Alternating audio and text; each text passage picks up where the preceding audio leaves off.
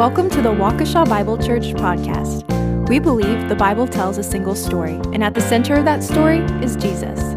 If you like what you hear today, additional sermons, teaching sessions, and written material can be found on our website at waukeshabible.org. We hope you enjoy today's episode.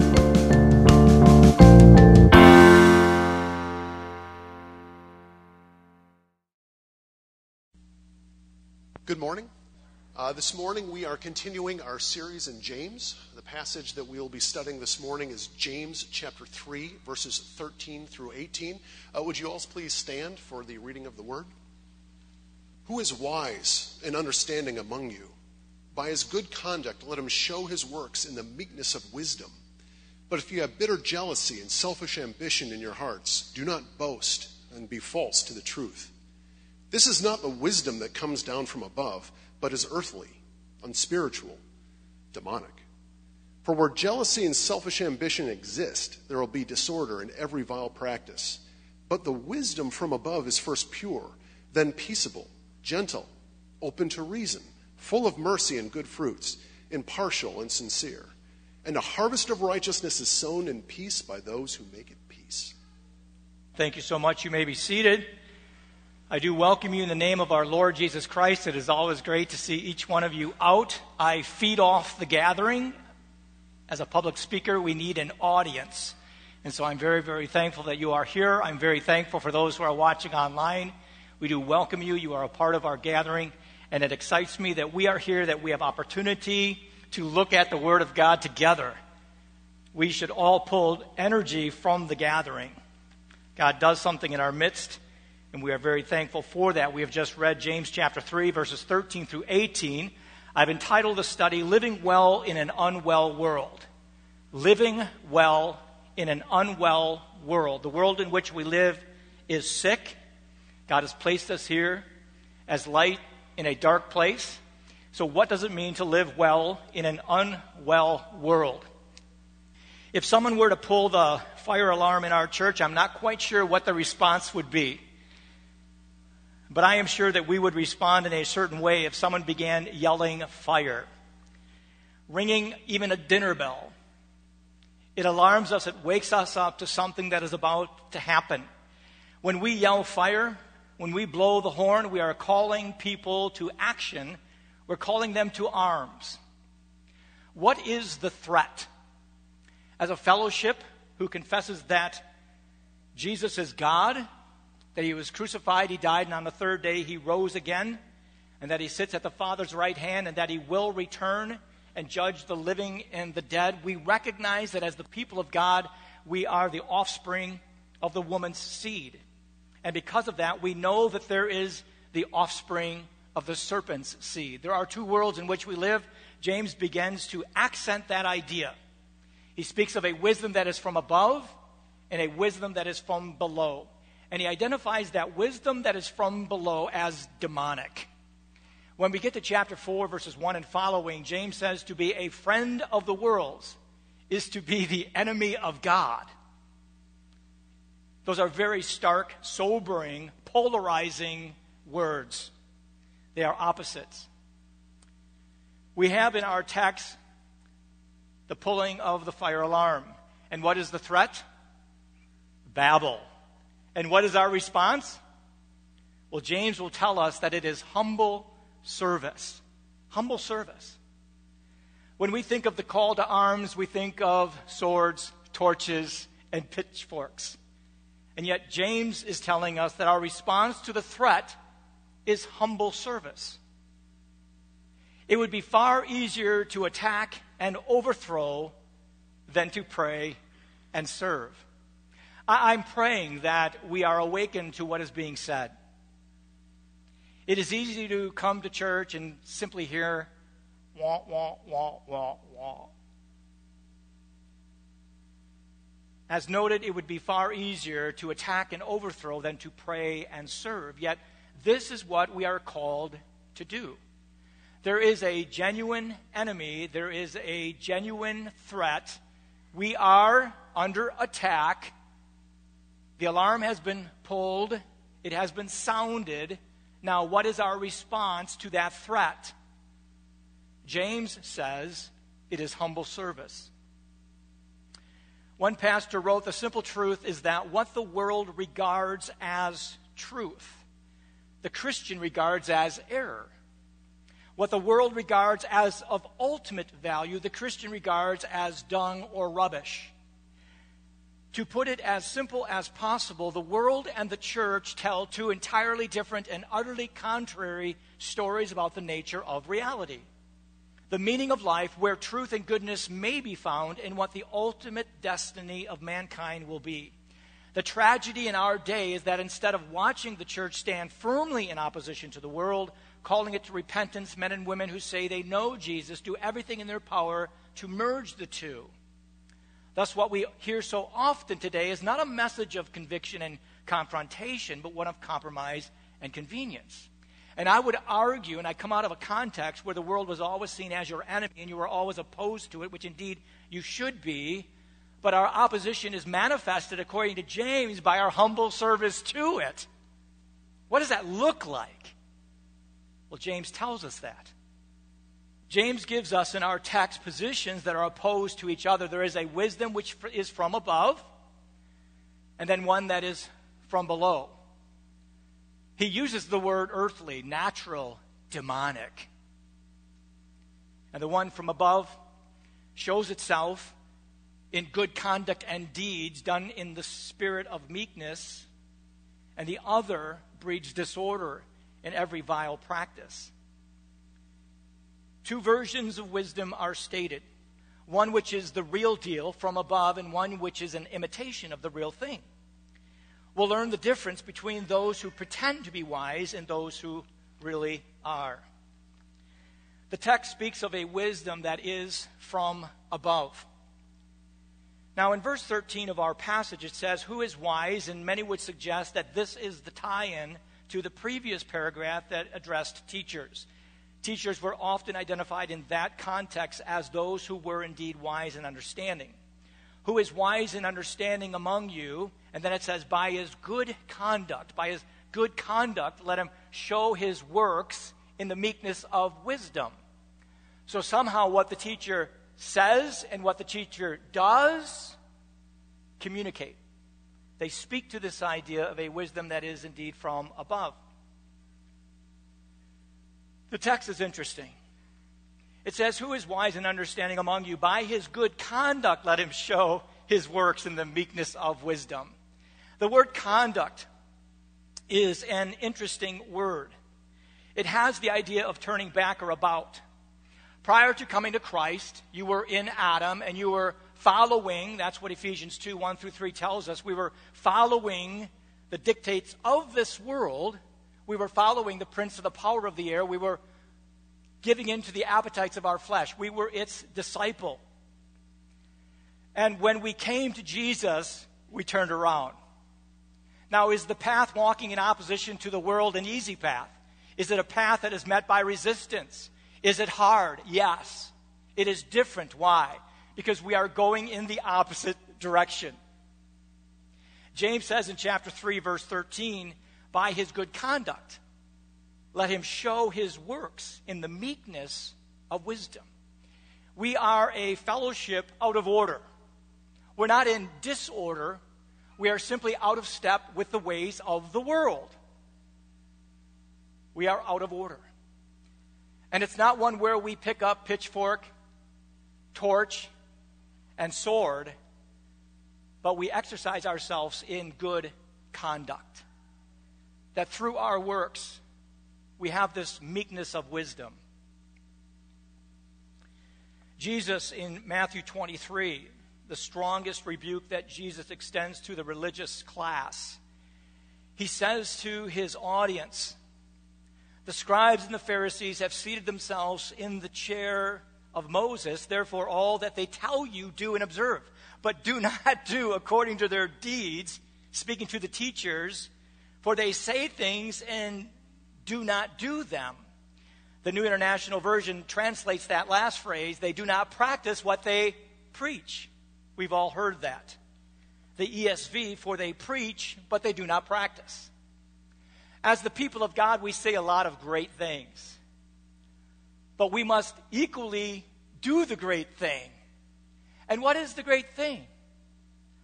A conduct that is in opposition to. But what is this good conduct? And we'll see that as it is noted in the wisdom that is from above. It says that the works we do in verse 13 are in the meekness of wisdom. The meekness of wisdom.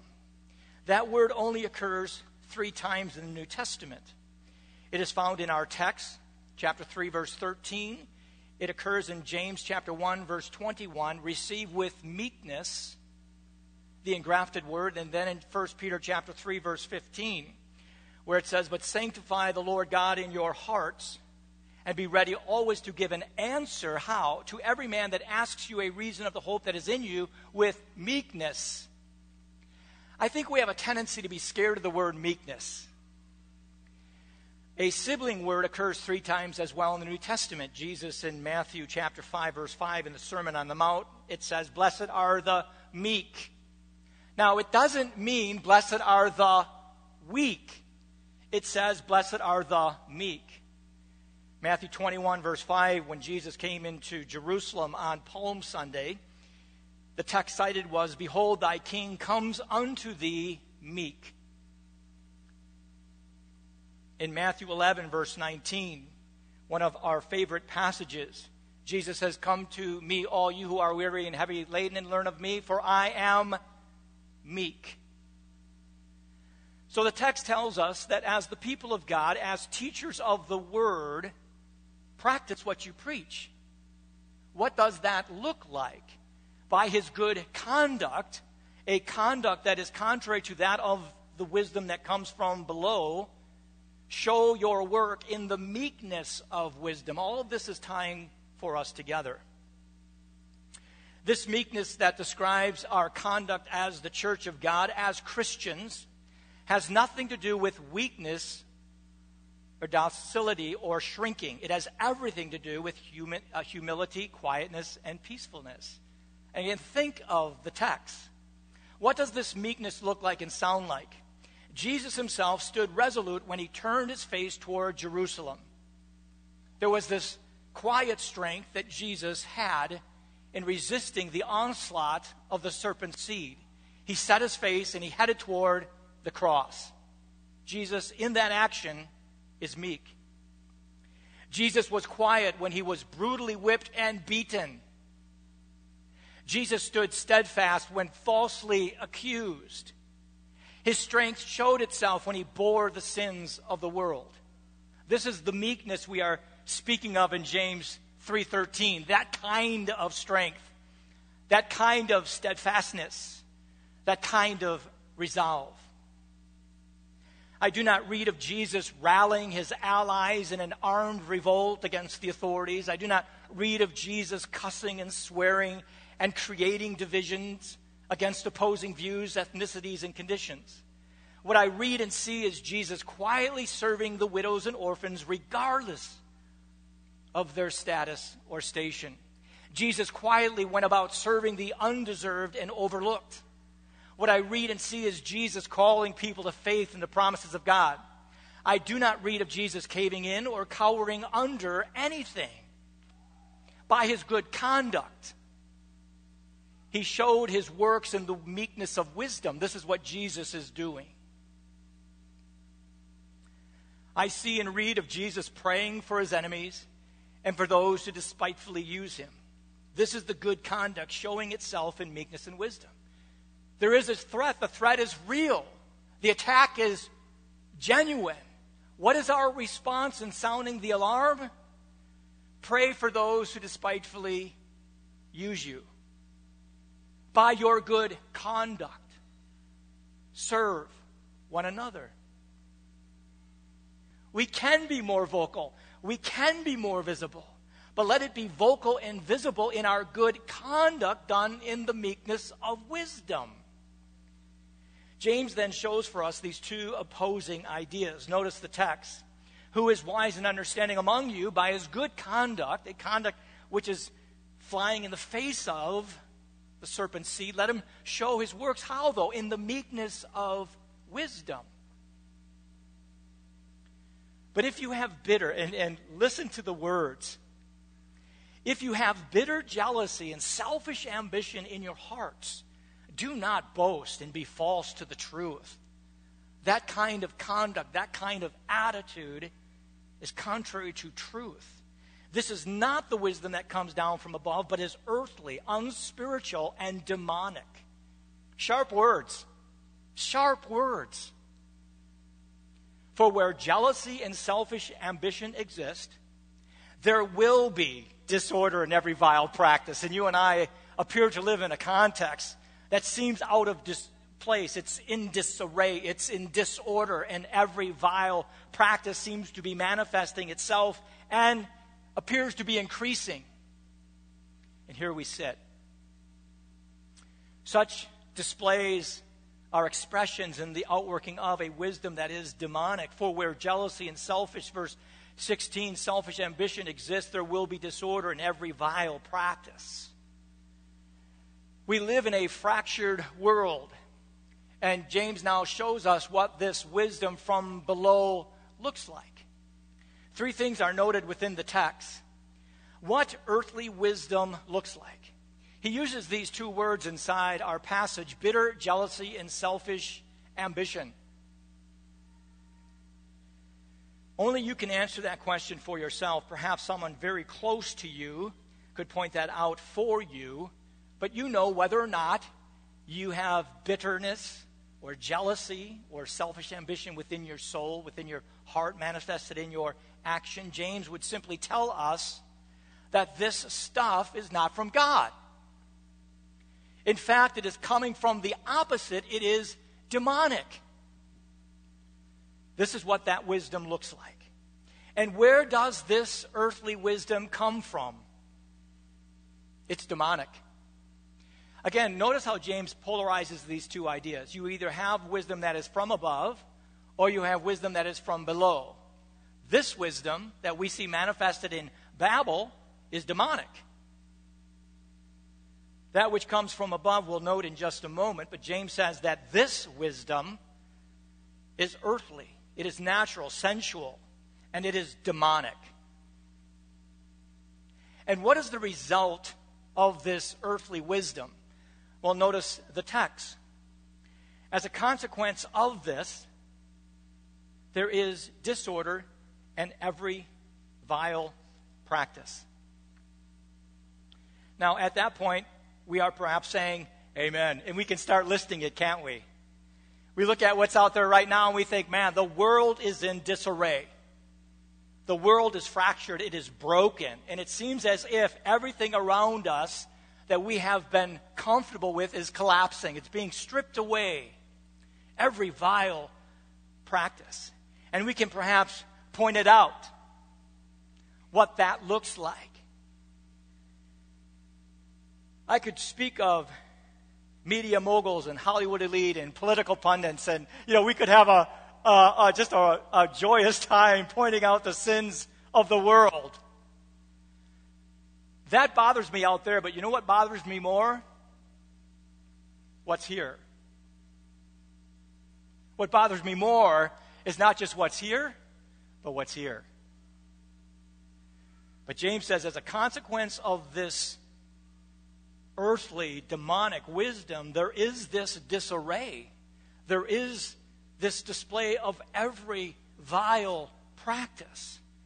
And we could name it failing families through decentralization and irresponsibility. We have this acceptance of immorality and unbiblical sexual expression. We no longer identify people by their born gender, it becomes problematic. Undisciplined children with a disregard for parental authority and social governance, unbridled debt spending toward convenience and pleasure, oppressive power and abuse, skewed views, polarizing divisive race distinctions rather than celebrating race unity, significant greed and isolation, godless and unguided education coupled with power hungry politics. I mean, we could go on and on and on, and we're all like, yeah, now you're preaching, Brother Pat. All of this causes disorder. We see this playing out before our very eyes. Yet let us not think that this is about them and not us. I see what I perhaps don't like, but now what do I do? What is James calling me to do? When we read of our own, our own committing acts of immorality, all the while portraying the face of piety, we are guilty. We are guilty of these same things. Tragically, none of us are above or beyond the fall. It is only as we lean into Jesus and the working of the Holy Spirit that we can be kept from such vile failure. So, James calls us to this good conduct done in the meekness of wisdom. He then says there's another wisdom that is opposed to that, and it's the wisdom that is demonic. We've seen what it looks like and where it comes from and results in disorder and every vile act. He then tells us what that wisdom looks like from above. We're like that lighthouse that's planted and the waves are crashing against us, and yet while it crashes, it stands and it proclaims light. It shows light. This passage has structure. Beginning in verse 17, James sets in opposition to this demonic wisdom, the wisdom that is from above. And notice there's a sequence to what James says. First, it is pure. It's pure. That's where it originates. The wisdom that is from above is implanted in you by the Holy Spirit. The same word family, the pure and holy, are the same. We receive from God in our salvation the abiding Holy Spirit, the pure Spirit, and that Spirit works in us and through us to those around us. What is that work then that is seen by others when this wisdom is on display? The text says, first, it is pure. And then notice the words. You know, my problem with the passage is that I, it's not that I don't know what it's saying, I just don't like what it's saying. First, it is pure. Then, this wisdom that is from above produces these things peaceable, gentle, open to reason full of mercy and good fruits, impartial and sincere. What a boatload of words. Peaceable. Somehow, although I am in the world, we'll note this next week, I am not of the world. And as believers, we are in the church, but living out in Babel. What does that look like? It's peaceable. Romans 12, 17 through 21 says, Never take your own revenge, beloved, but leave room for the wrath of God, for it is written, Vengeance is mine, I will repay. But if your enemy is hungry, do what? Now, you've got to be kidding me, right? Feed my enemy? If he is thirsty, do what? See, that's that good conduct. We're now flying in the face of the world. And we're doing it with meekness of spirit. That's what it looks like. For in so doing, you will heap burning coals on his head. And we're like, yes! Do not be overcome by evil, but overcome the evil with the good. It then describes gentle, open to reason. And I'm like, I'm going to exegete this thing so that I can clearly understand what it says. Because truly, it can't mean what it says.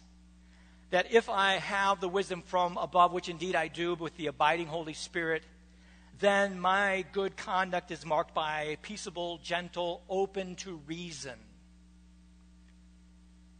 The word gentle used in our text is different than what is commonly found inside the New Testament, and it can be translated with the word equitable. It's easy to be entreated. It's willing to yield. It's open to persuasion. I'm like, I, I, I got to believe James has no idea what he's talking about. James can't be in our context. Otherwise, James would just be going at it. But James is speaking to a church that's displaced and living in a hostile context.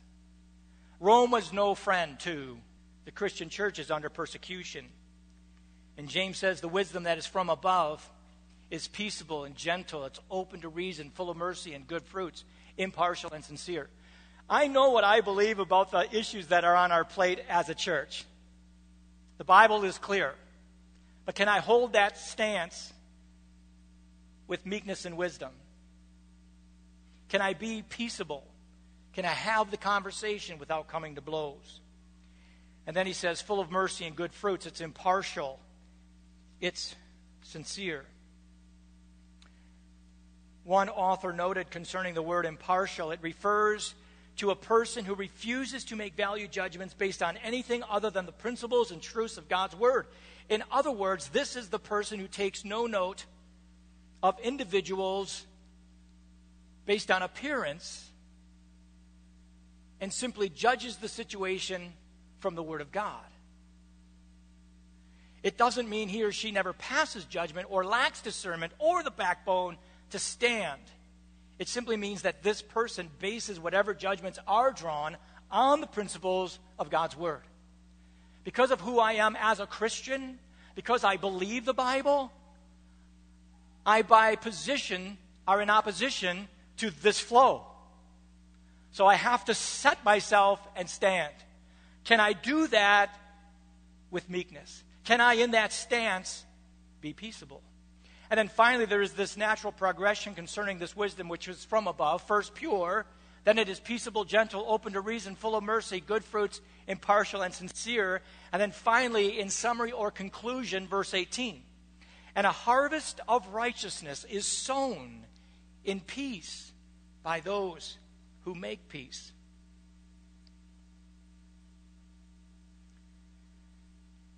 By us doing the right thing, and what is the right thing? To the hungry, we give food. To the thirsty, we give drink. What is doing the right thing? We serve. We go out and do the good. James says, as a consequence of that action on our part, a harvest of righteousness is going to be sown in peace, in peace by those who make peace. What is this harvest? What if nothing we do makes a difference at our local and national governance at that level? What if nothing we do? What if all of our good works done in the meekness of wisdom are rejected and scorned? Then what do we do? Are you hearing what I'm saying? James says the alarm has been pulled, the call has been made. Now go out and do the good thing do the good work? And what if in the doing of good it is rejected and scorned? Then what do we do? What happens after that? Do we think we are the first ones in history to be confronted by this situation in which we live? Or what we perceive to be the increasing rejection of the Christian ethic? Do we think our times historically are actually unique? If you think so, you've not read history. What do we do? What do we tell our suffering and persecuted brothers and sisters in countries where the government, both local and national, hate them? It hates them and it drives them underground. What do we say to them? What does the text say to them? Do we tell them to fight back and throw off the ungodly authority? I don't think so. I would suggest to you we tell them to stay the course, stay your course, hold fast to Christ, and if necessary, die. Jesus was led as a lamb to slaughter. He did not open his mouth. Our good conduct done in the spirit of meekness is an investment of blood, and the outcome is a harvest of righteousness. Listen to the Beatitudes. Matthew chapter 5, verses 1 through 16. When Jesus saw the crowds, he went up on the mountain, and after he sat down, his disciples came to him, and he opened his mouth, and he began to teach them, saying, Blessed are the poor in spirit. And by the way, who is Jesus describing? He's describing his people. Are we his people? Blessed are the poor in spirit, for theirs is the kingdom of heaven. Blessed are those who mourn, for they shall be comforted. Blessed are the gentle, for they shall inherit the earth. Notice the vocabulary and how it parallels what James says in our present passage. Remember that James is pulling heavily from the Proverbs and from the Sermon on the Mount.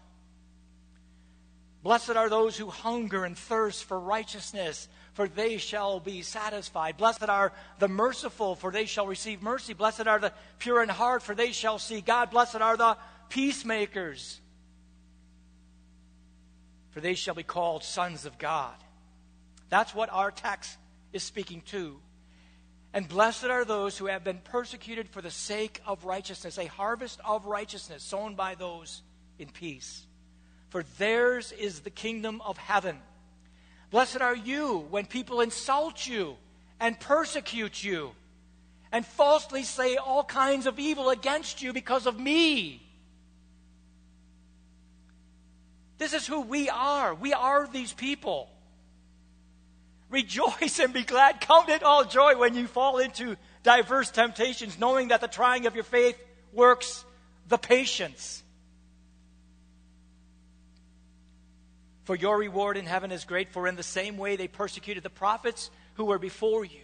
You are the salt of the earth by your good works. Listen to the text. But if the salt has become tasteless, if you become just like the world and now you manifest or exhibit qualities that are reflective of a wisdom that is demonic. You are the light of the world. You are the salt of the earth, the light of the world. A city set on a hill cannot be hidden, nor does anyone light a light and put it under a basket, but on the lampstand. And it gives light to all who are in the house. Look at verse 16. James, in this paragraph, calls us to good conduct, a conduct that is in opposition to what is out there in the world. This is a good conduct. And that good conduct is gentle, it's meek, it's sowing the seed of peace, and we have then a harvest of righteousness. And what is the consequence of such a seed and such a sowing? Let your light shine before men in such a way that they will see that good work and they will what? Glorify your Father who is in heaven. Do we believe that? Can we believe that? We're in the season of Lent. We go back to the creed I believe in God, the Father Almighty, creator of heaven and earth. I believe in Jesus. I believe in the Holy Spirit. We believe we need to remind ourselves of what is true. We memorize the Apostles' Creed, we memorize the Beatitudes, and we remember how this is what the Christ life looks like in a culture of conflict. This is what living well in an unwell world looks like. During this short season of pandemic, I am confronted by what I see happening and what I know the Word of God to teach. What am I supposed to say and do to this church as we gather together and we press forward? There are moments when I am torn by the polarization and isolation that's brought on by all of this. It weighs on me, it shadows me. And my hope is to stay the course in preaching, teaching Jesus, hold fast to Jesus, and if necessary and prayerfully, die well die well. Do we wish to change our world locally, nationally, globally? Then live the Christ life. How do we do such a thing? By serving one another. This is James. James calls us to action. What do we do with what we heard? Well, let me offer you five closing thoughts. Number one, let us invade our community with humility. Invade your community with humility. Proverbs 15, verses 1 through 4, verse 1 reads A gentle answer turns away wrath, but a harsh word stirs up anger. Folks, let us learn how to respond to those with whom we differ with a gentleness, with a meekness, with peace. Secondly, practice what you preach. We see this in verse 13. Luke chapter 7, verse 35 says that wisdom is known by her children. Let us be peacemakers. Practice what you preach. The third thing we see in this text is that do not confuse the church with the world. Matthew 10:16 says, "Be as wise as serpents, but as harmless as doves." Fully recognize that the context in which we live out the horizontal is a hostile context. And the church is not the world. Thus, let us be as wise as serpents, but as harmless as doves. The fourth thing concerning James 3 13 through 18 is learn to be a peacemaker and not a covenant breaker. Keep your word and speak the truth with deep seated humility. Learn how to be the means of bringing peace rather than disorder and division and heartache. And then finally, learn to give an answer, an apology, and not an attack, a polemic.